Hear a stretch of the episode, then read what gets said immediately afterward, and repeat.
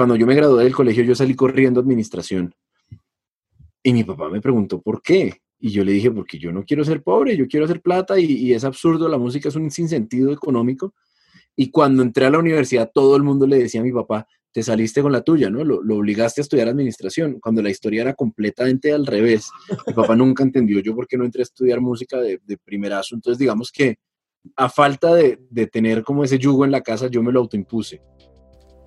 La curiosidad nos lleva a plantearnos grandes desafíos, el trabajo en equipo a alcanzarlos. Bienvenidos y bienvenidas a Tercer Tripulante.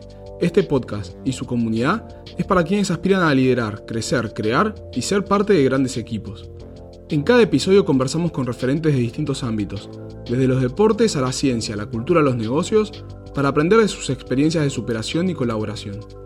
Estos aprendizajes los transformamos en propuestas de liderazgo para que puedas poner en práctica en tu vida y en los equipos de los que eres parte. Yo soy Nacho Puig Moreno. En 2013 cofundé Acámica, la academia tecnológica referente en la región. Esto no lo hice solo. Descubrí así que mi pasión y mi vocación es ayudar a personas a alcanzar sus objetivos. Hoy espero seas vos. Ante la necesidad de sentirnos genuinos buscamos diferenciarnos y evitar los estereotipos. En el episodio de hoy hablamos con un rockero a quien esto le salió naturalmente. ¿Por qué? Porque en realidad es un hombre de negocios que hizo de su hobby su profesión y de su profesión su hobby. No es una charla común con alguien del mundo de la música. No, no. Hoy hablamos con alguien singular. Daniel Álvarez Mejía. Dani es integrante de Diamante Eléctrico, banda de rock colombiana ganadora de tres premios Grammy entre tantos reconocimientos. Además, es técnico en ingeniería de sonido licenciado en administración de empresas por la prestigiosa Universidad de los Andes. Y como si esto fuera poco, fundador de M3 Music, compañía de gestión de artistas como Bomba Estéreo y Santiago Cruz. La conversación con Dani es una verdadera clase magistral. Hablamos sobre creérsela más y que en la región por lo general se apunta abajo y espera poco con culturas de no destacar y castigar al destacado. Conversamos sobre cómo acercarse a la pasión con inocencia y sin presión, sobre saber ser un buen segundo y sobre elegir qué batallas luchar. Además, sobre autoimponerse el deber ser, cómo manejar el éxito y sobre perfiles de liderazgo confrontativo o de consenso. Y como siempre, mucho más, pero escuchémoslo en el episodio. Bueno, Dani, ¿cómo estás? ¿Todo bien? Bien, bien, bien, por aquí con frío en Bogotá. Qué bien, qué lindo Bogotá, que por suerte siempre sabemos la temperatura que puede hacer, ¿no? Este... Sí, a veces se pone creativo. Por la tarde, por la tarde estaba haciendo un sol impresionante y ahorita ya baja la temperatura inmediatamente, entonces ahí vamos, piloteándolo. Totalmente, totalmente. Yo creo que ese es el, tiempo más este, psicópata que he conocido en mi vida. salir, salir con paraguas, con abrigo, con una camiseta de manga corta, hay que estar preparado para todo en Bogotá. No, eso toca salir preparado y, siempre hay que salir con, morral, con mochila, con, toda la ropa ahí metida, porque si no, no puedes. Totalmente. Che, Dani, en, Tercer Tripulante siempre comenzamos este, dejándote a vos que te presentes a partir de una pregunta que la divido en dos partes a propósito, ¿está bien? Por un lado te consulto qué, eh, haces y qué hiciste, y por el otro te pregunto quién sos. Ok, perfecto. ¿Qué hago y qué hice? Eh, eso lo respondería como que hago, hago mucho más de lo que pensé que podía llegar a ser. Hmm. Em, ¿Y quién soy? Soy, soy? Soy música desde varias perspectivas, pero pues soy, soy música y control. Creo que esas son las dos cosas que, mejor describen, me describen en el día a día. Música y control. ¿Qué sería, ¿qué sería un Dani música a la mañana cuando se despierta? Yo temprano, temprano, yo hago mucho ejercicio y temprano, temprano arranco el día por leer, de, por eso te digo que no solo es la música oída o interpretada, es la música vivida desde todas las perspectivas. Arranco leyendo, leyendo em, artículos de música o de la industria de la música o arranco oyendo podcast de música o por ejemplo estoy montado en la bicicleta y se me viene una idea, entonces arranco haciendo música, pero digamos que todo el día y gracias a, lo que sea que existe por allá arriba, todo el día eh, o sea, es música, es música, música, música desde todas las perspectivas, como te digo, desde la administrativa, desde la perspectiva de la interpretación y desde la perspectiva de disfrutarla como un fan, desde todos los ángulos. Y eso que dijiste que hiciste más de lo que creías que podías hacer. Sí. Eh, ¿qué, ¿qué, es? ¿Qué te imaginabas que ibas a poder hacer y qué terminaste haciendo? Pues yo, yo, cuando yo era muy chiquito, no sé por qué le dije a mi mamá que yo no había nacido para cambiar el mundo y tenía como esa fuerte convicción porque yo no, nunca quise que me exigieran. O sea, yo siempre he hecho cosas increíbles, pero si me las piden, la cosa es completamente diferente. O sea, si a mí me hubieran dicho gánate un Grammy, pues habría vivido bajo la peor presión del mundo, pero me lo gané. Entonces, esa ha sido un poquito la dinámica de, de, de toda mi vida y es no esperen nada, no me pidan nada, etcétera. Eso me ha ido un poquito al traste porque realmente los, los logros me han llevado un poquito más allá de donde de mi zona de confort. Pero si tú me hubieras dicho hace, hace 15 años que, que iba a tener tres Grammys, que iba a tener una empresa de management, que iba a trabajar con uno de mis, de mis, unos de mis artistas favoritos en el mundo, que iba a, haber hecho triatlón y que iba a hacer maratones y te había dicho que es imposible. Un poquito también castigado por, por, ese, por lo bien que le va al latinoamericano, o bueno, al, por lo menos de, unos países para el norte, porque abajo son más cómodos con, con, con la bomba, autobomba, pero el latinoamericano le va bien con apuntar bajo, ¿no? Con, con, con, creerse poco de apuntar bajo y como que toda esa, yo no sé si eso es de la colonización o dónde carajos, pero, pero yo siempre quise apuntar, apuntar bajo y, esperar poco, pero como te digo, ya se me fue al traste, porque ya las dinámicas son, son exigentes en sí mismos sin que yo lo quiera, pues. Es un buen punto que traes, este, que lo he hablado alguna vez respecto a la cultura en América Latina, relacionada definitivamente a la colonización. No lo había asociado hasta este momento que vos lo mencionás respecto a nuestra cultura de trabajo o, nuestras aspiraciones de, liderazgo, ¿no? Em, sí, e, Esto, esto que lo decís es, lo estudiaste o solo lo, lo vinculaste por una cuestión de... No, los, lo siento. Digamos que destacar en Latinoamérica es muy costoso desde cualquier perspectiva. Eh, me ha pasado mucho con la música, me ha pasado mucho con el diamante eléctrico, que empecé a sentir lo costoso que era destacar.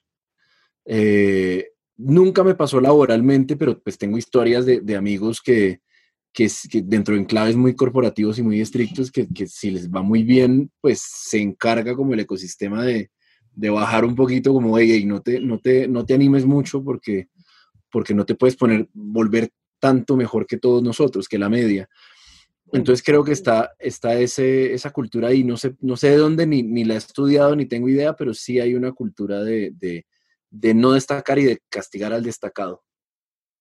Interesante, después voy a volver a, a, este punto porque creo que es, es, importante para saber cómo uno puede romper con eso mismo en la cabeza y demás pero sí me interesa, Dani, entender cómo llegaste a la música para que sea tu profesión, ¿no?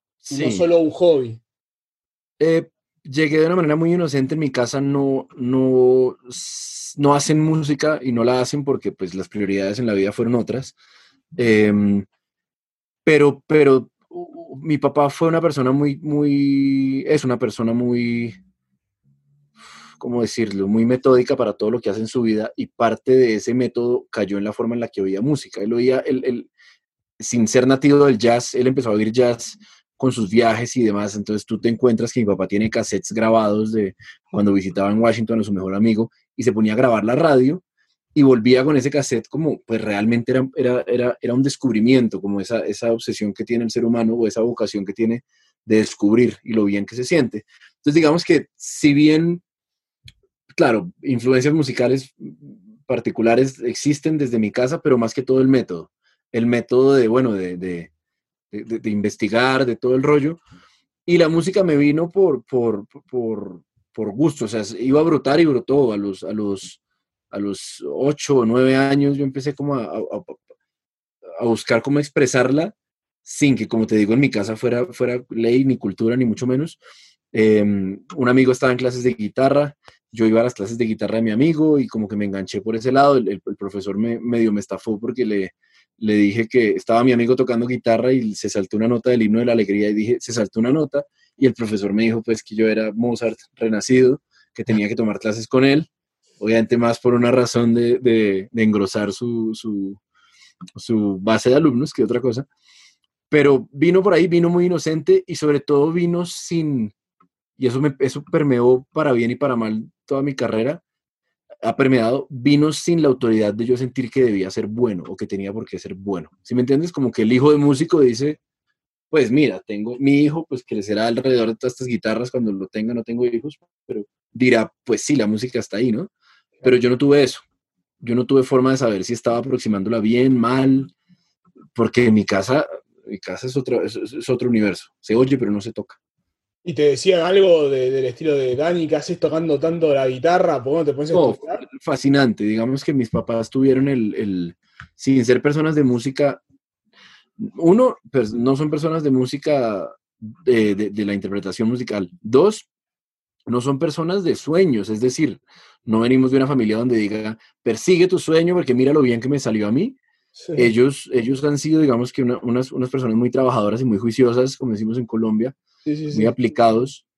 Y, y entonces yo no tenía referencia de, de, de, de, si estaba bien o mal lo que estaba haciendo. Ellos, por alguna razón, no, frascaron todo ese, toda esa novedad en miedo, como normalmente se hace, sobre todo en, culturas tradicionales, sino en ganas. Dijeron, qué maravilla que estés tocando guitarra. O sea, no me pudieron dar más ánimos porque no... Es más, en un momento eran más los ánimos de ellos que mi voluntad de seguir haciendo música. Entonces, la dinámica en mi casa siempre fue espectacular en ese sentido. Todavía lo es. Es extraño eso, porque uno tiende a, a escuchar las típicas historias de, no, no seas músico o, hagas música porque te vas a morir de hambre. Y no, total. Eso lo dije yo, antes que lo dijeran mis papás. Es muy, es muy raro porque mi, mamá es socióloga y trabajó toda la vida en el sector corporativo, trabajó en Avianca muchos años. Mi papá es una de las cabezas financieras más importantes de Colombia. Entonces, cada vez, cuando yo me gradué del colegio, yo salí corriendo a administración. Y mi papá me preguntó, ¿por qué? Y yo le dije, porque yo no quiero ser pobre, yo quiero hacer plata y, es absurdo, la música es un sinsentido económico. Y cuando entré a la universidad, todo el mundo le decía a mi papá, te saliste con la tuya, ¿no? Lo, obligaste a estudiar administración, cuando la historia era completamente al revés. Mi papá nunca entendió yo por qué no entré a estudiar música de, de primerazo. Entonces, digamos que a falta de, de, tener como ese yugo en la casa, yo me lo autoimpuse. la, la, historia más bizarra dentro de la música. Sí, sí, es única. Porque en cierta forma igual es como lo, lo dijiste, ¿no? O sea, también tenés tu compañía de música. O sea, ¿cómo se, te sirvió tener los estudios para definitivamente hacer tu carrera de músico? A mí, a mí, hay una cosa que me cambió la vida. Digamos, la administración yo la empecé a estudiar en el 2002 aquí en Bogotá, en la Universidad de los Andes. Y en el 2003 yo veía gente pasar, o sea, yo veía como esa metáfora, como uno es artista es muy dramático, ¿no? Para uno todo es una película y todo es así, todo tiene banda sonora en la cabeza y demás. Entonces yo sentaba en administración, que, en ese momento no me iba muy bien porque no se me daba la gana que me fuera muy bien, porque yo siempre fui muy bueno estudiando. Y veía pasar gente afuera y yo tenía como ese sueño de, yo debería estar ahí afuera, yo debería, yo debería sentirme más músico. Era como mi pensamiento recurrente. Entonces me salí de los Andes, me fui para la Javeriana a estudiar música, a sentirme más músico. Después de ahí trabajé un año en un estudio, después me fui a, trabajar, a, estudiar ingeniería de sonido en Estados Unidos con un título técnico que es un, curso muy común allá, que es el, certificado de las 900 horas, que es muy hands-on, muy de práctica, que me encantó. Pero cuando volví, dije, fue, pucha, a mí me, me gustaba la formalidad de yo nuevamente autoimponiéndome cosas que, nadie más me, impuso, como que yo quiero esa formalidad del título universitario en administración. Quiero sentir eso. Así como quería sentir antes que era más músico, ya siendo músico dije, quiero sentir que también tengo ese lado eh, y, quiero sentir que tengo como esa dimensión adicional, porque a mí me encanta, digamos, el conocimiento y el estudio y demás. Y así como me fui por un sueño a estudiar música, volví por un sueño a estudiar administración, ya con eso saldado de me quiero sentir músico, pues tan músico como me podía sentir me estaba sintiendo y volví en el 2007 a estudiar administración.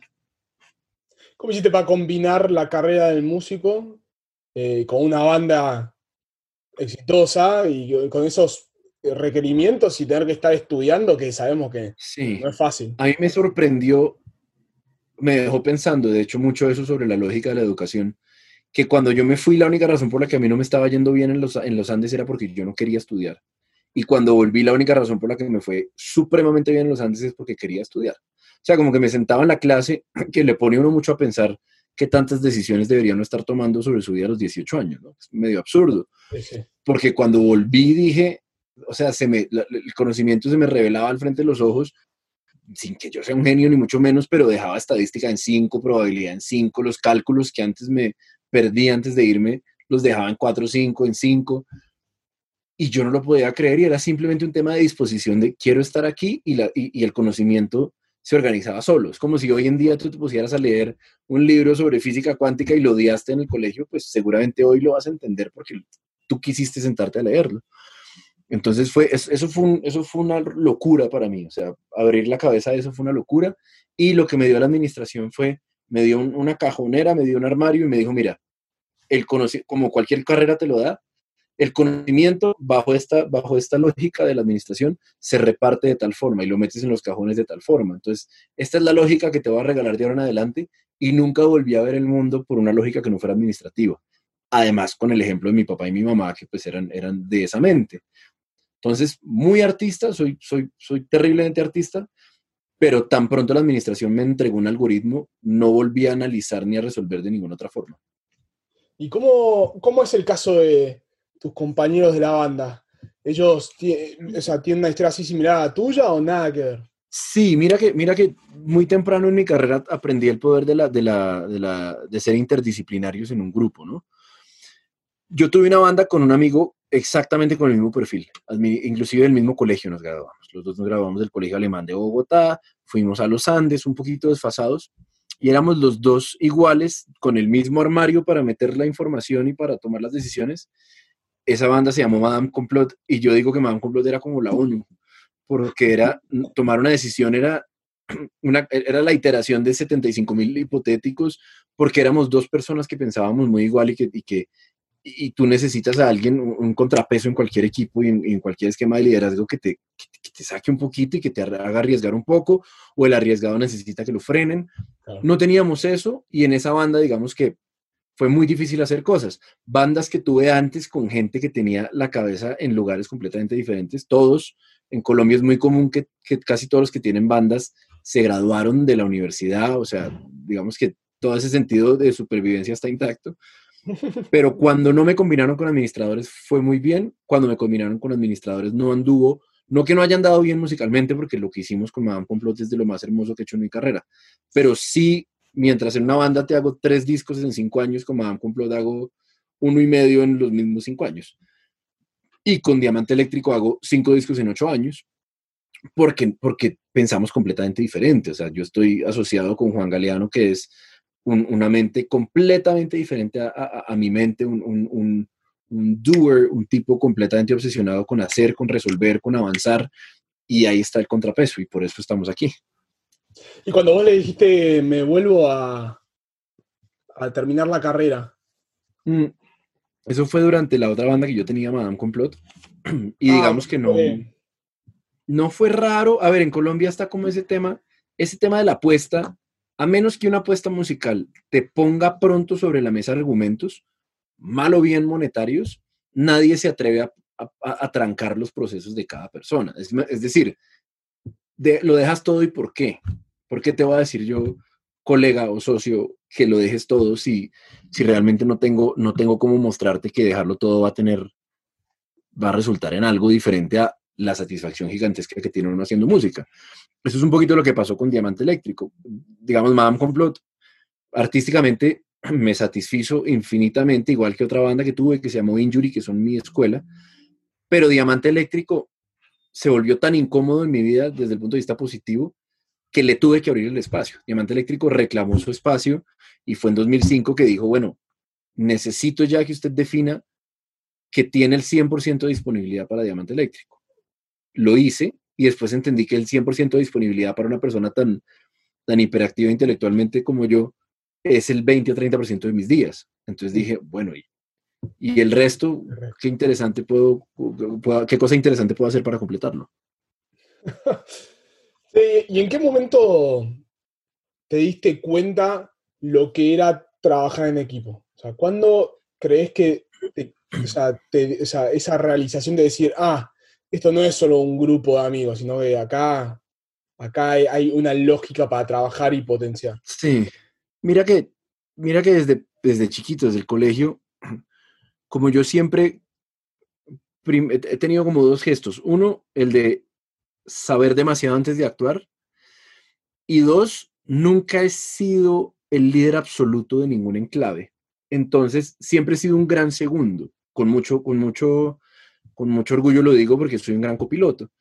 Al tener esa vocación de copiloto y al tener como, como toda esa ese ánimo de sobreinformarme antes de actuar, pues era, era, era un objeto perfecto para estar metido dentro de grupos. Digamos que no tenía esquemas de liderazgo que chocaran porque, porque nunca fui ni el más, ni el más más en el colegio, ni el más más en la universidad, ni el, o sea, como que fui un tipo muy tranquilo siempre, no, no, no consideré que me correspondía ir tan adelante, pero siempre consideré y entendí que podía acompañar muy bien al que iba adelante. Y ese, y ese papel de, de, de, de buen segundo creo que me hizo natural en los, en los, en los grupos y en el trabajo en equipo. Y ese es el rol que tenés en la banda. Ese es el rol que tengo en la banda y, lo, y lo entendí muy temprano. La banda Diamante Eléctrico en concreto es una visión eh, de Galeano que yo nunca habría tenido de esa forma y que es una visión súper obstinada y súper, esa sí es un poquito de película como de, yo veo esto, acompáñenme, acompáñenme, acompáñenme. El trato como implícito durante los primeros 12 meses de la banda fue, créanme, créanme, por favor, nadie, nadie, todavía, Galeano decía, todavía no voy a abrir a opiniones las decisiones estéticas de la banda, todavía no voy a abrir a opiniones las decisiones visuales de la banda, la forma en la que se maneja, créanme. Ese tipo de liderazgo yo nunca lo había tenido, porque es que el consenso al final del día te bota en lugares un poquito incómodos porque, porque no te permite avanzar. Diamante Eléctrico fue la visión de un líder recuerdo cuando ganamos el primer Grammy en 2015 que, que, Andy y yo eh, decíamos, eh, nunca me imaginé que me fuera a ganar un Grammy. Y Galeano decía, yo tenía completamente claro que yo me iba a ganar un Grammy. Y cuando ganamos otros dos en el 2017, igual, o sea, mi personalidad es que me dan un Grammy y digo, atesóralo porque es lo último que verás en tu vida, pero eso viene como de, como de cuna, de las tripas. Y tengo una contraparte que es Juan que dice, esto va a seguir pasando y va a pasar cada vez más grande. Y efectivamente pasa. O sea, vos podés decir que, que, eh, vos sos como, eh, eh, en un momento decías eso, ¿no? Vos sos el que trae las cosas a la tierra y Juan es el soñador que... Sí, total. Ahora, Juan, Juan, la verdad, la razón por la que Juan y yo somos compatibles es porque nos encontramos en algo que creo que los equipos todo el mundo se debe encontrar y es en una capacidad de gestión dentro de sus áreas, una capacidad de operación y de gestión, o tal vez solo de operación, altísima. Juan es supremamente productivo. Alguna vez oía yo que, que, a la gente, ni la gente que le va muy bien en la vida, ni a la gente a la que le va muy mal en la vida queda con herramientas. O sea, no es, no es, no es necesariamente sinónimo de que te va a ir, de que vas a triunfar si vienes de una adversidad muy grande, o de que vas a triunfar si vienes de un privilegio muy grande o de una comodidad muy grande, Juan siempre estuvo en la mitad. Juan toda la vida ha estado entre cagado y con suerte, entonces eso lo volvió un tipo supremamente efectivo al actuar. Juan no es un músico que se queda contemplando. Él, dice que, su mayor virtud es que él termina, bueno, su mayor virtud no, pero está muy orgulloso de que él termina todas las canciones que empieza. Los músicos somos un, cajón de, de, cosas sin terminar y llega un punto de tu carrera donde si no las estás terminando, pues ya no es mérito que seas un genio porque no estamos en 1600, ¿cierto?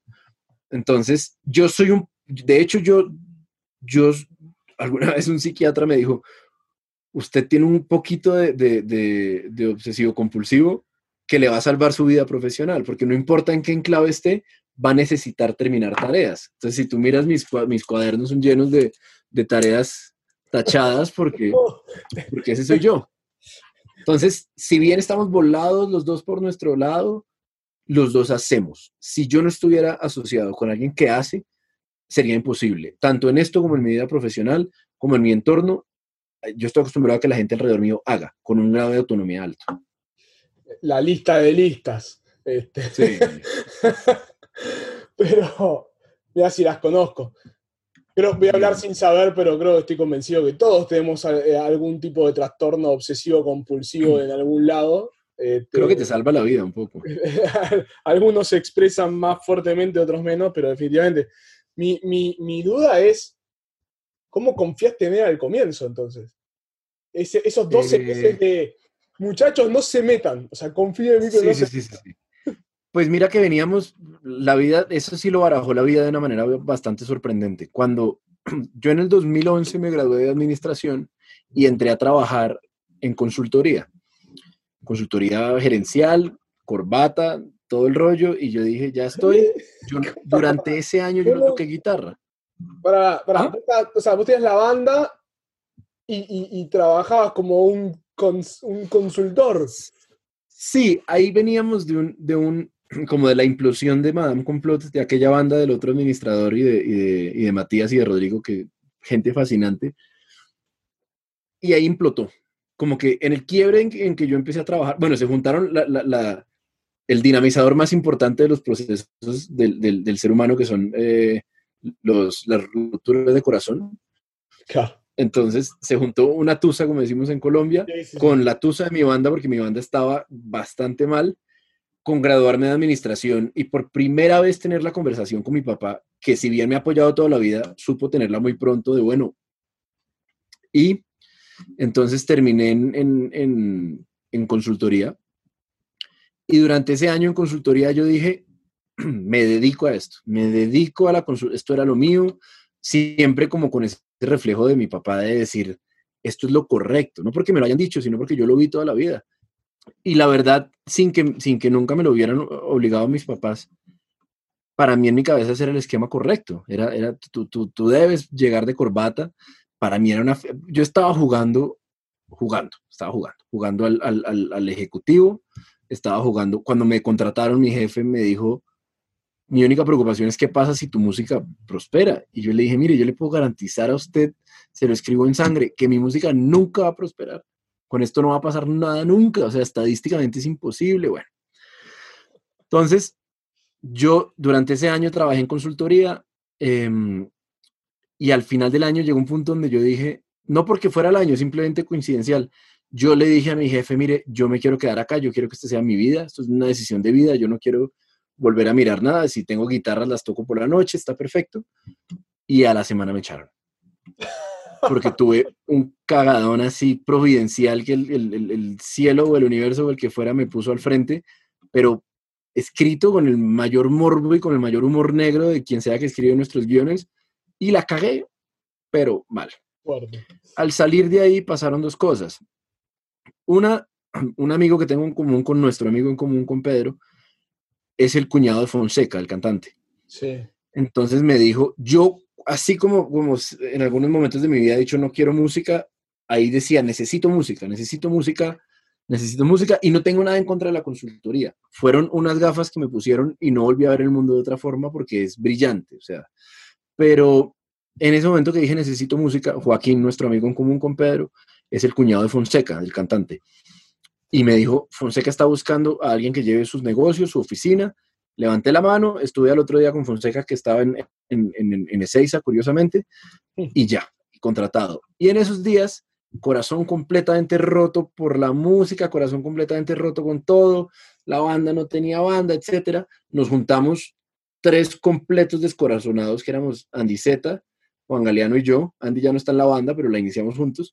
Y Galeano nos dijo, vengan, vengan y crean en mí. Mis primeros ensayos yo iba de camisa, porque estaba, digamos que terminando el trabajo en consultoría, después empezando a trabajar con Fonseca.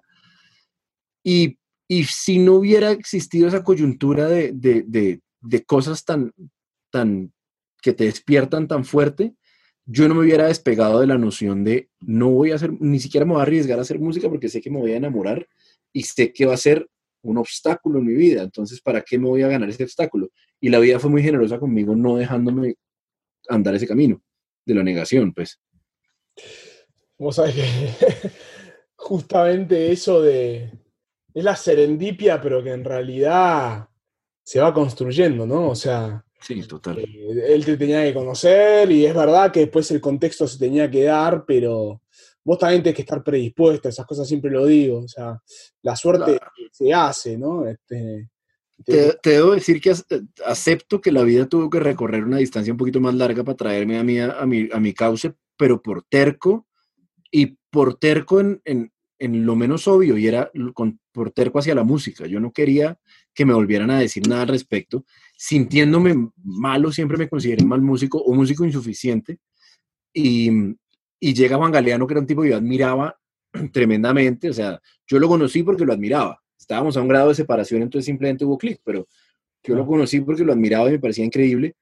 Y un tipo de esos te dice, usted es el tipo, usted es el man para esto. Yo digo, pero yo no puedo creer que alguien me esté diciendo que yo soy el man. Eso, es, eso contrasta demasiado fuerte con lo que pienso de mí mismo, ¿cierto?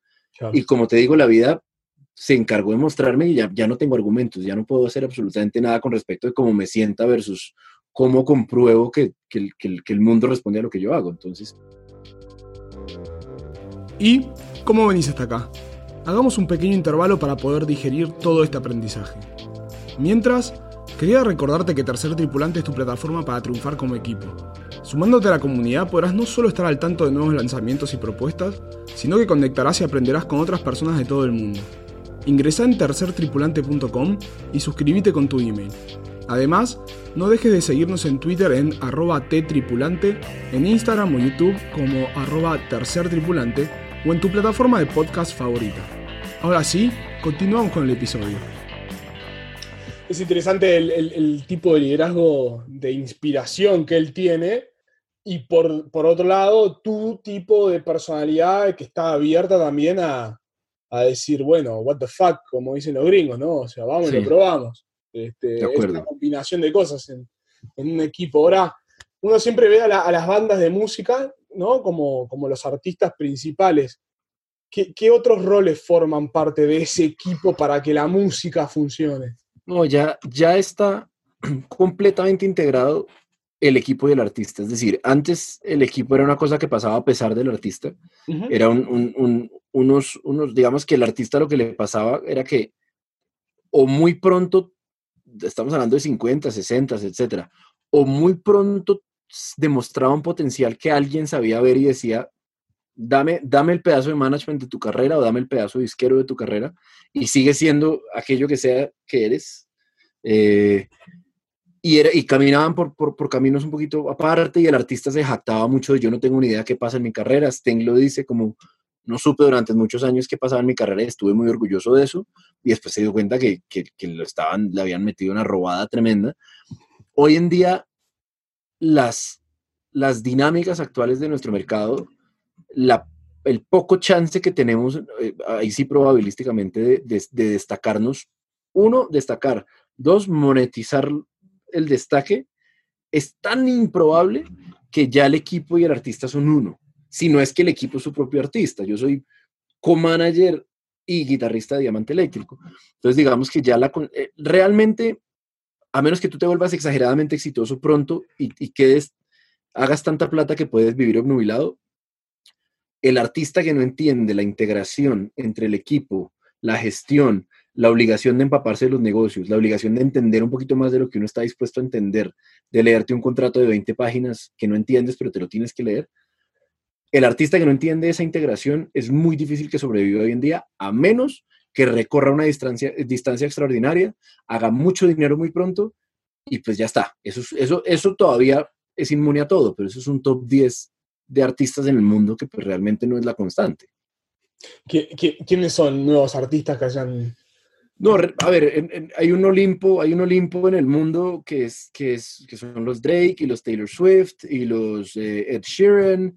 Ese tipo de artistas son el Olimpo por encima del bien y del mal. Em, de resto viene toda la teoría de la larga cola de Chris Anderson, que, que, que ya está un poquito revaluada y es muy pocos pasan a la izquierda de la cola, donde, donde, donde está muy arriba, donde tú tienes muchísimo éxito, pero son muy pocos. Y después la cola se desplaza, se desplaza hacia la derecha y son muchísimos artistas peleando por nichos pequeños, ¿cierto? Donde no tiene razón Anderson, por ponerme un poquito técnico acá, es que se supone que en la larga cola los artistas viven de sus pequeños nichos y se quedan ahí, pero realmente lo que pasa hoy en día es que todo el mundo quiere escalar. O sea, nadie dice, yo tengo 100 fans y los 100 fans me compran 80 discos cada vez que lanzo uno y ya tengo mi Excel armado para eso. Todo el mundo está en la guerra sangrienta de escalar hacia donde están los otros pocos, ¿cierto? Entonces es un poquito la dinámica hoy en día que la hace tan retador todo. Todo el mundo quiere la fama. Mm, Sigue, sigue teniendo ese componente de irracionalidad que nos hace testarudos y nos hace hacer cosas increíbles, como que es, Latinoamérica, ¿qué, nicho, ¿qué nicho te va a poder permitir vivir de esto? Si en Estados Unidos tú tocas en venues de 800 mil personas y puedes tocar 75 shows al año, pues tu Excel da. Vivir mejor o peor, pero digamos da. En Latinoamérica estoy a, a 1.200 o estaba a 1.200 dólares antes de la pandemia de estar en Buenos Aires. Entonces, ¿de qué me sirve tener 500 cautivos en Buenos Aires listo para irme a ver si no puedo pagarlo? ¿Sí me entiendes? Claro. Entonces ya la dinámica es completamente diferente. O sea, con un amigo siempre hablamos respecto a, a ver, como tu pasión es la música, mi pasión es emprender. O sea, yo soy un fanático de crear cosas. O sea, vos creas música, bueno, también creas negocios vinculados a la música. A mí me gusta hacer o sea, crear experiencias de lo que sea. Puede ser desde música a educación, como estoy ahora. Un eh, serial entrepreneur se llama esa vaina. No, no, 100%, o sea, sé que el resto de mi vida lo voy a hacer.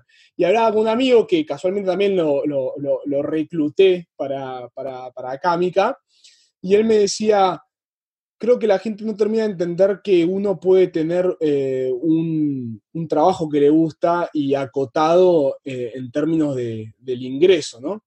Eh, o sea, ¿qué quiere decir esto? Una vez me llama una persona, un conocido, para pedirme un consejo, que él quería hacer crecer su compañía. Ya tenía como 40 eh, empleados y demás. Y yo le digo, ¿y por qué querés hacerla crecer más? Y silencio. Y me dice, no sé, porque sí. Y digo, bueno, pero primero pensalo de por qué querés eso, porque eso significa más problemas, más trabajo y demás. Y después fíjate si querés hacerlo crecer. Entonces, definitivamente seguro en el mundo de la música pasa lo mismo, pero la pregunta entonces la voy a llevar al lado de, y, cuando llegas ahí, a la masividad, ¿cómo haces para manejar ese éxito? Porque... Es, es, es, es muy difícil. A ver, hay una cosa que en la música enloquece mucho a los artistas, que afortunadamente o desafortunadamente no nos ha pasado.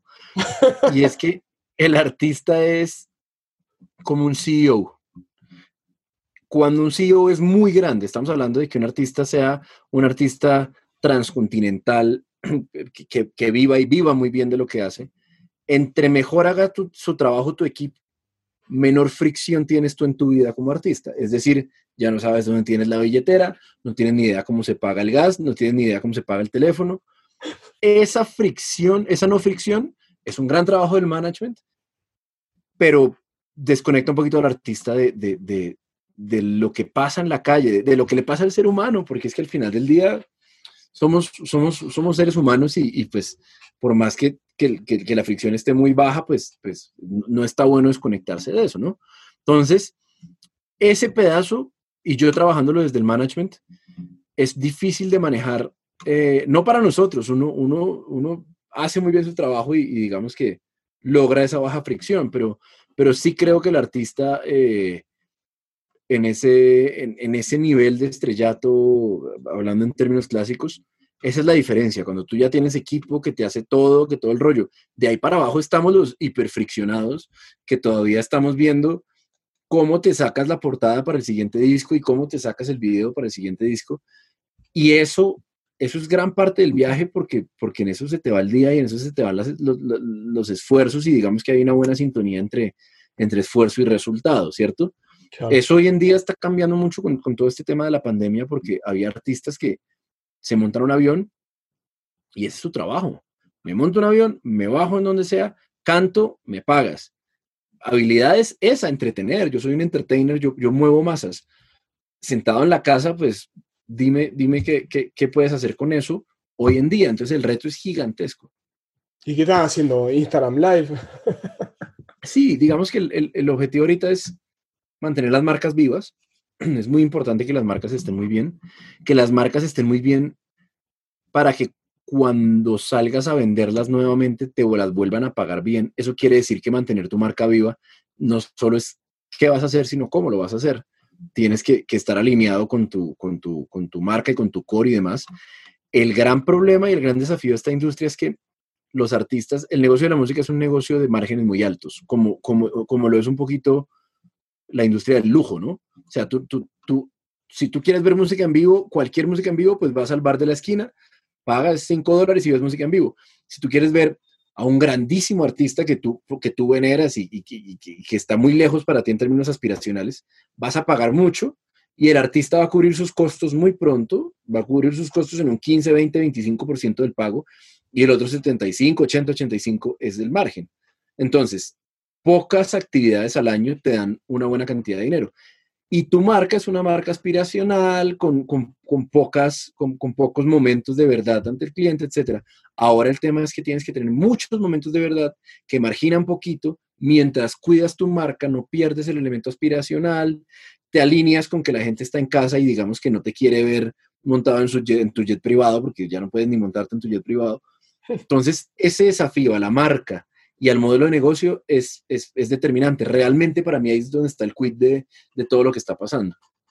Muy interesante escucharte hablar sobre la música, que por lo general los que no estamos en, en, el, en el, ambiente per se, lo estás hablando desde un punto de vista de término de negocio, definitivamente, ¿no? O sea, con terminología de negocio. Entonces ahí yo te pregunto, Dani, ¿Cómo haces para, para setear los objetivos de tu banda, de la de las personas con las que trabajas? O sea, ¿qué, qué tipo de objetivos se, se, Mira, es, es, hay, hay, dos, hay dos rutas para, para planear estratégicamente un, un proyecto musical.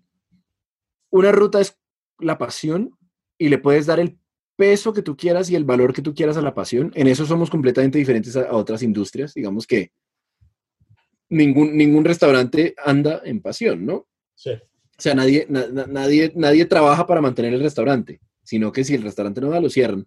La industria de la música sí.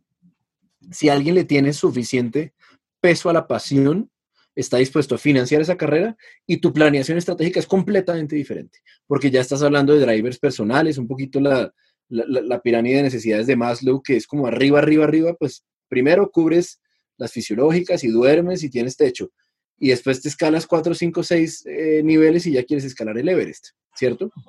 Si eso es lo que es la música para ti, entonces tu planeación estratégica es de hitos, hitos que te representen cosas. Eso es un camino.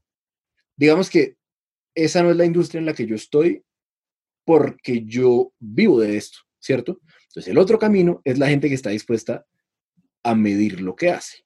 Si no se puede medir, no se puede administrar, dicen.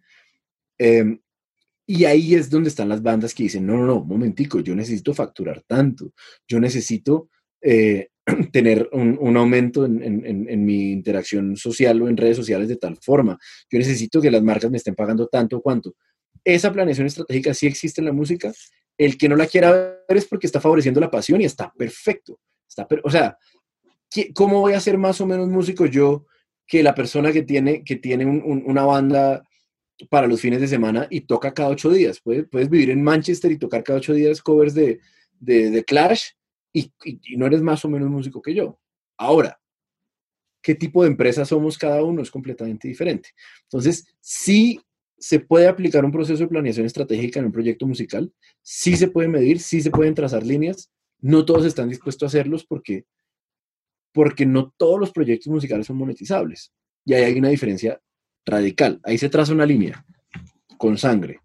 Sí, te escucho y me haces acordar al, fútbol, que a mí me gusta mucho y alguna, yo soy muy de, River. Este, Espero que eso no, sea un detractor con... No, yo, yo, soy de Boca, pero no vamos a hacer ningún problema al respecto. Muy bien, muy bien.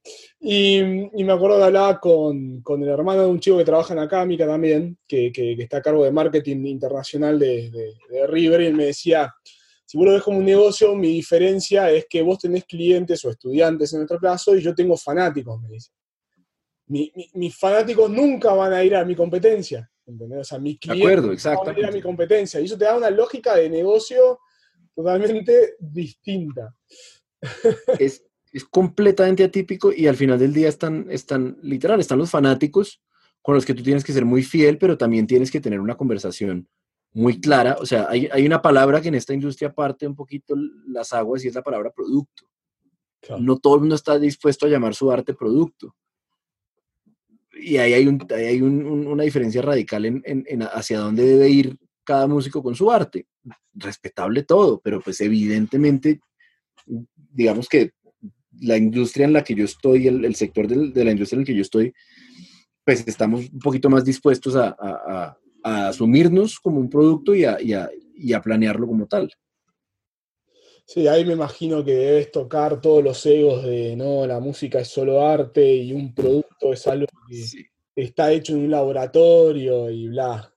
Claro, ahí hay una cosa muy bonita y es que lo que salva al artista y lo ha salvado toda la vida es tener algo que perder.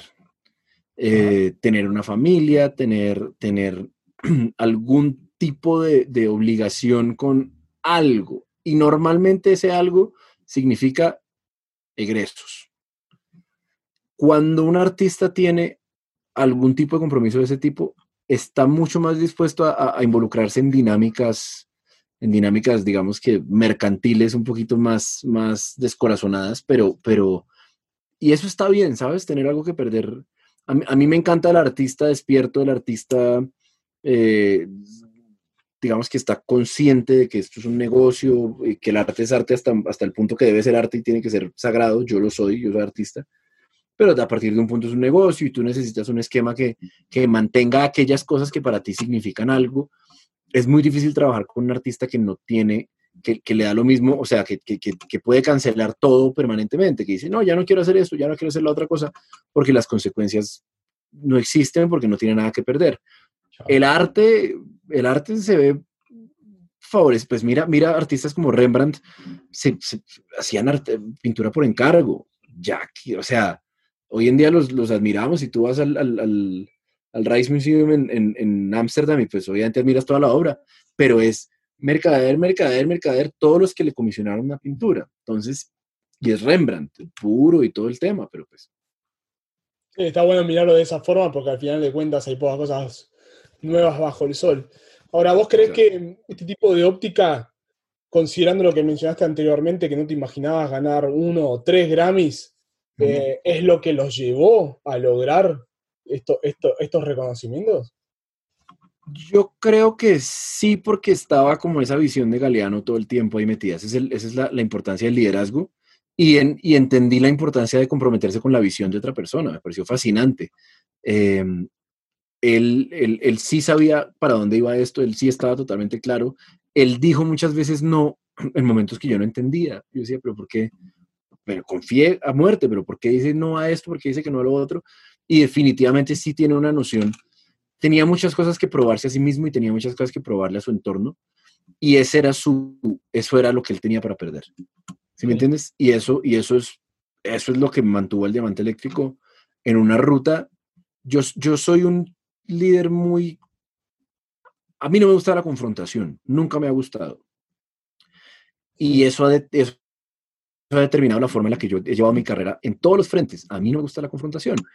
He madurado muchísimo, digamos que ya hago todo lo que tenga que hacer a nivel profesional, no por huir de la confrontación, voy a huir del, del, del compromiso. Pero eso hubiera hecho que la carrera de diamante eléctrico hubiera sido mucho más de mediación, de mediación. Tratemos de, ir, de ir en la buena con todo el mundo, tratemos de que todos los periodistas nos lleven bien, tratemos de que todos los fans nos lleven bien. Y dice Woody Allen que no, que no sabe cuál es la fórmula del éxito, pero la del fracaso es tratar de satisfacer a todo el mundo. Eso fue completamente cierto con, Diamante, porque Diamante me enseñó el poder de, ser un poquito incómodo. Galeano, Galeano le encanta ser incómodo, yo detesto ser incómodo. Diamante ha sido un poquito incómodo toda la vida y eso, y eso se abrió la ruta. O sea, que mm, la semana pasada creo que lo usé para hablar del segundo episodio. Jung tiene una frase que dice, prefiero ser una persona completa que una persona buena. Y, va en línea a, eso mismo. ¿no? Este, ahora, si sos una persona que no, no se siente cómoda con la confrontación, ¿cómo, ¿cómo hacías o cómo haces para poder expresar lo que realmente sentís o pensás o querés? Mira que yo he aprendido a... Primero, tengo el ejemplo de los artistas con los que trabajo y veo el tipo de batallas, o con los que he trabajado, y veo el tipo de batallas que un artista se da en el día a día. Y me he dado cuenta cuáles son las batallas importantes, ¿cierto? Entonces, digamos que ya sé qué, qué peleas me doy. Si estamos hablando del, cartel del el concierto en, bueno, en la trastienda en Buenos Aires y no me gusta mi foto, pero pues Galeano sale bien y, de pronto el rojo es un poquito diferente al rojo del arte. Yo sé, pero porque tengo una información que no es normal que la gente tenga, que al final del día es más importante salir pronto, colaborar con el promotor, que, que ponerme a pelear por el rojo del cartel, ¿cierto? Entonces, digamos que no es, no es que yo no me dé las peleas, es que sé cuáles me doy sé, por ejemplo, que la visión está totalmente nublada cuando uno está empezando un proceso artístico, sé que uno está oyendo con el ego, sé que uno está oyendo con una cantidad de cosas, entonces puedo empezar un disco, puede que 10 de las 35 canciones escritas no me gustan, dejo que el disco se decante, si al final no me gustan dos, lo voy a decir. Eso quiere decir que las, las otras ocho que pensaba que no me gustaban, podía negociarlas y podía avanzar. Entonces, digamos que no es que no me dé las peleas, sino que he aprendido muy bien qué peleas darme y aprendo todos los días, sobre todo por tener el ejemplo de otros artistas alrededor y de ser el doliente de esas decisiones. Me doy cuenta que si el rojo granate cambia o no cambia, eh, a veces es más por llevarse el punto que porque tenga realmente una injerencia en, en, el resultado final de cualquiera que fuera el proyecto. Sí, yo creo que eso de saber qué batallas luchar y cuáles no se, se adquiere solo con la experiencia. Y, y rodeado, bien rodeado. alguien se tiene que dar las batallas que tú no te quieras dar. Si hay batallas simbólicas, si hay batallas que, determinan tu, poder, tu punto en una negociación, si hay batallas que determinan la actitud de una negociación, si hay batallas que te hacen que te hacen que te respeten. Galeano se da muchas batallas hacia el respeto de diamante que yo nunca me he dado. Mira. Y está bien, si él no se les hubiera dado, entonces de pronto no estaríamos acá. Por eso también tengo en M3, que es la empresa con la que trabajo y, digamos que es la empresa con la que manejo artistas, ahí hay gente que se da diferentes batallas y eso es la, magia de un equipo. Casi, si tú conformaste bien un equipo, ninguna batalla se queda sin dueño, pero normalmente no tienen más de dos dueños cada batalla. Hey, ¿quién le gusta la confrontación? A mí, yo llamo. Ay, yo, a mí no, hágale. Si a todos nos gusta la confrontación, pero a nadie le gusta darse suavecito, pues va a tener un problema. Igual que si a todos les gusta suave y a nadie le gusta la confrontación. Entonces, claro, tiene mucho que ver con entender qué batallas darse, pero tiene más que ver con estar bien rodeado. Sí, y ahí tiene mucho que ver también con, con el desarrollo personal de cada persona, ¿no? Porque vos me acabas de dar toda una descripción de un entendimiento de cómo funcionan los equipos, que yo no sé si todo el mundo tiene esa capacidad de análisis, de interpretación. Vos, vos haces algo como para trabajar tu liderazgo, tu, tu eh, know-how de trabajo en equipo, no sé si sos de leer, de hacer coaching, terapia o algo por el estilo.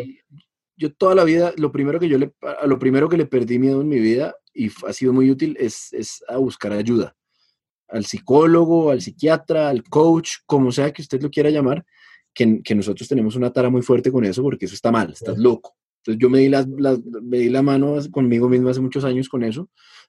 Entonces, digamos que he intentado volverme una persona muy asertiva, he intentado, digamos que, estimular las cosas adecuadamente, que es, que es ante, una buena acción, pues trato de, dar un, buen, algo bueno a cambio, ante una mala acción trato de dar lo correspondiente a cambio, pero es en gran parte porque, porque me han entrenado, eh, porque me he entrenado en eso eh, y me interesa muchísimo que la gente alrededor mío crezca y que se sienta bien eso, eso a veces puede ser desafortunado. Hay jefes que les gusta ser jefe pesadilla.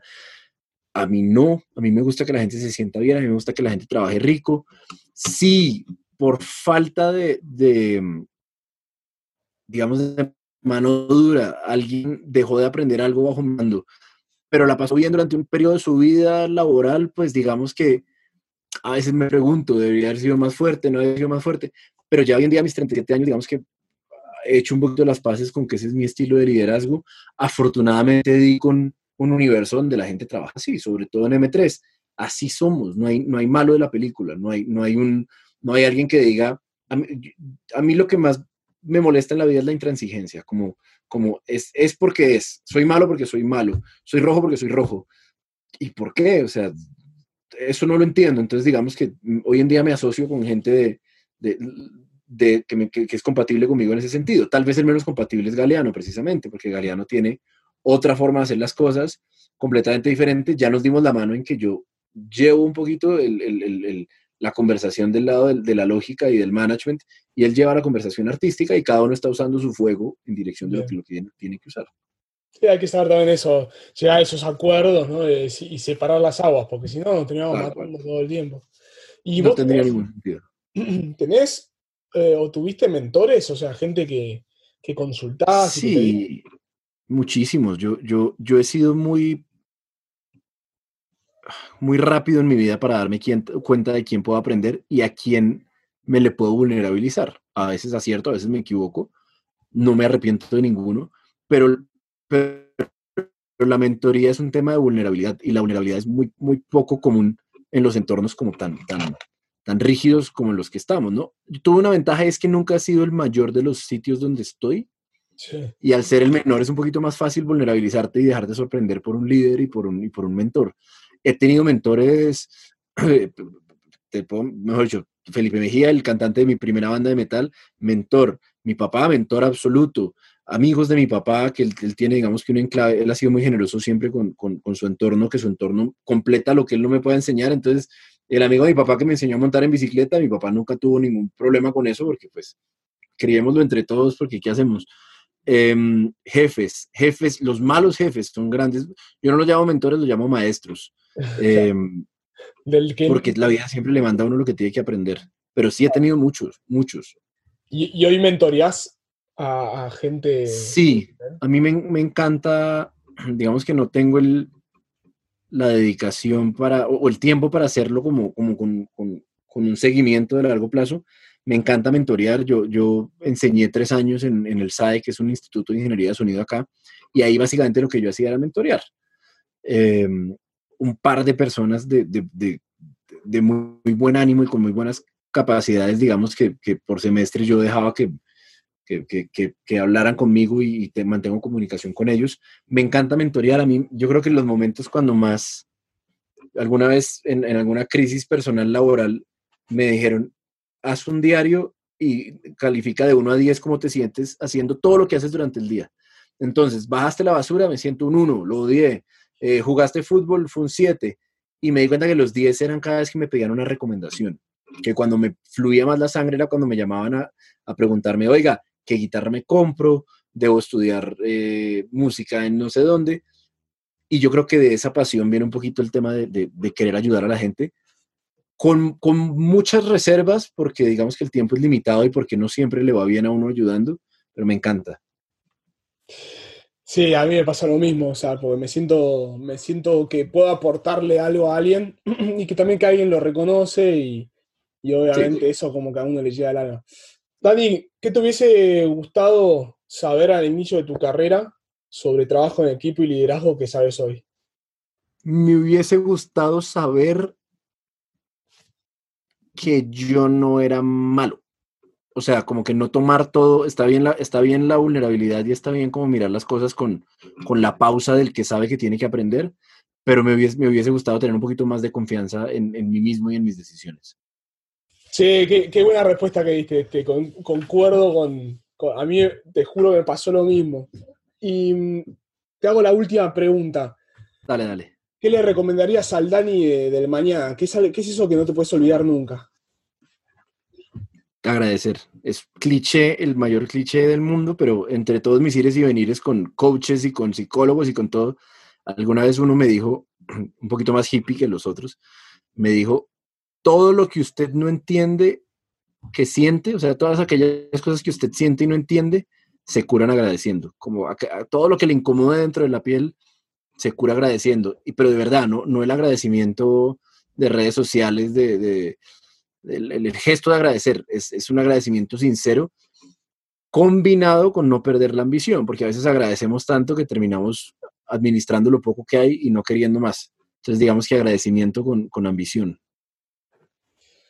Totalmente, y no, y no es fácil saber agradecer, como decís, Dani, em, y, sobre todo desde, adentro, porque nos mareamos con el, bueno, que sigue después, así que creo que es una linda práctica para, para que todo el mundo se lleve. Dani, te agradezco muchísimo de nuevo por tu tiempo, creo que fue sumamente enriquecedora para mí y ojalá que para todos los que escuchen. Y, Me encantó, fue una terapia. Yo le digo a la gente que debería jugar, todo el mundo debería jugar a la entrevista para darse cuenta de lo, lo bonito que es que lo digan a uno. Creo que ese es el fondo de todo esto. Qué bueno que haya servido así también. Bueno, Dani, muchas gracias. Eh. Que termine bien. Nada, te mando un abrazo y qué, qué maravilla. Me encantó, me encantó, me encantó. Como anticipé, Dani no es tu rockero típico, y es una grata sorpresa ya que es un lindo mensaje para quienes aspiran a hacer una profesión en este arte. Sus mensajes fueron muy claros y se nota su curiosidad y meticulosidad no solo para crecer profesionalmente, sino personalmente. Destaco los perfiles a los que hace mención además, ya sea quienes se llevan bien con la confrontación como quienes son más suaves. Esto es un tema recurrente para mí, ya que yo me identifico como un perfil de confrontar. ¿Y vos? ¿Sos de confrontar o de huir? Si sos de huir, ¿Identificás por qué y cómo puedes animarte a tener las conversaciones difíciles pero necesarias? Y si sos de confrontar, ¿sos consciente de cuándo te pasás y cómo hacer para evitar conflicto de más? Todas las personas buscamos ser queridas. Cuando nos conocemos bien y estamos bien rodeados, alguien se da las batallas que uno o una no se quiere dar. Si a nadie le gusta la confrontación o si nadie le gusta darse suavecito como dijo él, ambas situaciones son malas. Es clave buscar el equilibrio exacto para nuestro equipo. Como siempre, podés seguir a nuestro invitado Daniel Álvarez Mejía en Instagram como arroba Álvarez Mejía o a su banda en arroba Diamante Electric o en Twitter como arroba Diamante Electric o lo encontrás en Spotify también.